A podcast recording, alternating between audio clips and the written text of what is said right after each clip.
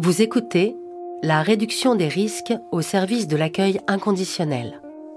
Le podcast de la Fédération Addiction et de la Fédération des acteurs de la solidarité qui donne la parole aux professionnels et nous entraîne à leur côté pour mieux débattre, apprendre et inventer ensemble des solutions. Épisode 2 La RDR, une nouvelle approche. Face aux impasses de l'interdiction drastique de consommation, d'alcool et de produits stupéfiants, qui a longtemps prévalu dans les centres d'hébergement, une nouvelle approche s'est faite jour, pas à pas, pour accompagner les personnes avec une addiction. Cette nouvelle approche a un nom, la RDR, ou réduction des risques, aussi appelée RDRD, réduction des risques et des dommages. Je me permets, hein, mais on n'est pas des ovnis, euh, on ne sait pas dans notre petite tête que c'est créé euh, la réduction des risques. Euh, elle existe depuis des années à l'international, elle existe depuis plus de 40 ans en France. Et alors là, tout simplement, l'idée première il y, a, 40 ans, c'était l'épidémie de sida, c'était une population des toxicomanes à l'époque appelée comme ça, qui était sujet et avait la, la problématique d'une contamination euh, accrue par, euh, pour beaucoup, un échange de seringues.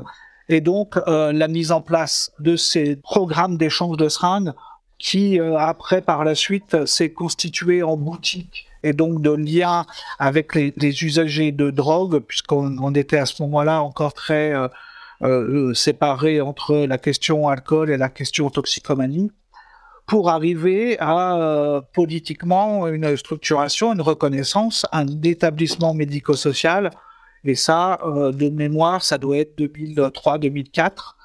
Alors pourquoi je dis on est des ovnis? Parce que parfois, on va avoir des partenaires, peut-être pas ceux qui sont présents aujourd'hui, mais quand on va euh, auprès d'acteurs, je sais pas, des municipalités et autres, l'approche RDR est souvent reconnue, repoussée parfois sous euh, le, principe de euh, c'est permissif.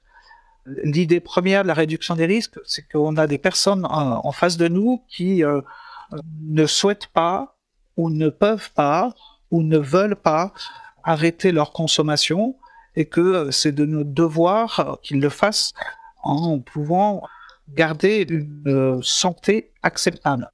Mais on n'est pas là pour aller permettre des consommations on est là pour accompagner, pour nouer, renouer des liens, des relations avec des gens qui en sont souvent loin et pour lesquels les consommations, si on dit non, si on dit c'est l'abstinence qui est la seule solution, ça peut en être une, mais ce n'est pas l'unique solution, fait qu'on coupe toute discussion. Selon le psychiatre Aviel Goodman, l'addiction est un processus dans lequel est réalisé un comportement qui peut avoir pour fonction de procurer du plaisir et de soulager un malaise intérieur, et qui se caractérise par l'échec répété de son contrôle et sa persistance en dépit des conséquences négatives. Mais concrètement, qu'est-ce que la RDR, la réduction des risques, pour les personnes ayant une addiction?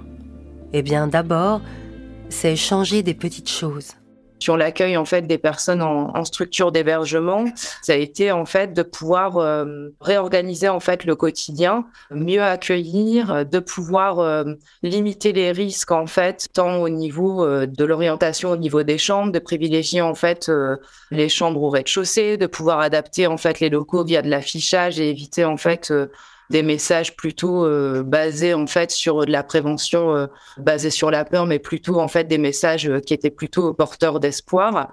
On a aussi retravaillé un petit peu sur nos des petites choses en fait toutes simples hein, du quotidien, mais les douches, de pouvoir mettre des, des, tabourets pour éviter en fait les, les, chutes et permettre en fait aux personnes qu'elles puissent quand même bah, se, se laver ça a été aussi de pouvoir euh, retravailler en fait sur euh, des conditions plutôt plus sécures en fait en termes de pour les consommations, donc de permettre aux personnes en fait de disposer euh, d'un lieu de stockage de leur consommation. Donc là aujourd'hui on est sur un bureau d'accueil avec des formes d'étagères où elles peuvent mettre en fait leur leur consommation dans dans un milieu un peu plus sécure. On est parti en fait sur modifier notre fonctionnement on expérimente, on se laisse un temps d'évaluation et on co-construit en fait avec l'équipe et avec les usagers ce qui permet en fait dans un premier temps d'expérimenter, mais aussi surtout de, travailler en fait sur les craintes euh, tant au niveau des salariés que des usagers. Il y avait énormément de craintes au départ de ce projet qui était euh, l'impossibilité en tout cas de pouvoir gérer les consommations sur le collectif. Et en fait, euh, pas du tout, puisque les personnes, elles se sont retrouvées en fait dans un milieu plus sécurisé, moins jugeant. Ça a amélioré en tout cas la relation, la relation éducative. Et en fait, on n'a pas eu forcément de, de monter de la violence comme on pouvait en fait euh, le craindre au départ. C'était vraiment une crainte très partagée euh, de l'équipe et des usagers. Mais au-delà d'une approche pragmatique, pas à pas, la RDR, c'est aussi, au fond, un positionnement éthique. La réduction des risques, c'est, euh, tel que nous on la conçoit, c'est d'abord prendre soin avant de soigner, parce que prendre soin, c'est déjà soigner au fond. Et donc, euh, ça permet euh, de ne pas avoir d'impératif ou de conditions à poser dans les demandes qui sont formulées. On n'attend pas que les patients veuillent se soigner, veuillent arrêter ou diminuer les consommations. On commence à, s'occuper d'eux dès lors qu'ils euh, sont en mesure, et on le reconnaît ça, de prendre un peu de responsabilité par rapport aux consommations. Moi, je trouve qu'au cœur de la réduction des risques est la question de la responsabilité. La responsabilité des intervenants, soignants ou pas, la responsabilité du patient et on est chacun en train d'exercer notre responsabilité, condition de la reconnaître chez l'autre euh, aussi. Et donc, euh, les interventions, notamment en termes de formation, n'étaient pas pour euh, faire que les, intervenants sociaux deviennent des soignants. C'était évidemment pas ça, mais c'est qu'ils puissent exercer la responsabilité qui est la leur vis-à-vis des, de leurs résidents euh, de façon appropriée. Et c'est vrai que euh, la réduction des risques euh, commence là. C'est pas un lieu de soin, mais c'est déjà du soin, mine de rien. Quand le patient ou le résident là peut ne pas prendre de risques avec une consommation, c'est déjà du soin. Donc le, soin, il commence bien en amont de la consultation au, au XAPA. Les XAPA sont les centres de soins d'accompagnement et de prévention en addictologie. Mais dans le prendre soin et dans le, comment accompagner quelqu'un à prendre soin de lui. Par exemple, en lui apprenant à shooter propre, quoi, c'est comme on dit. Hein. En tout cas, faire attention à lui quand il euh, consomme. Voilà, on est déjà dans le soin et ça prépare vraiment bien à un accompagnement possible vers une structure ou alors Là, l'équipement médical, si je peux dire, euh, est, plus euh, fourni en, termes de, psychiatres, en termes de médecins généralistes, tabacologues, alcoologues, et, etc. Là, on, voit bien que là, souvent, les résidents qui deviennent nos, patients ont déjà appris ont déjà euh, commencé à utiliser cette méthode de, regard sur soi que permet la réduction des risques en centre d'hébergement.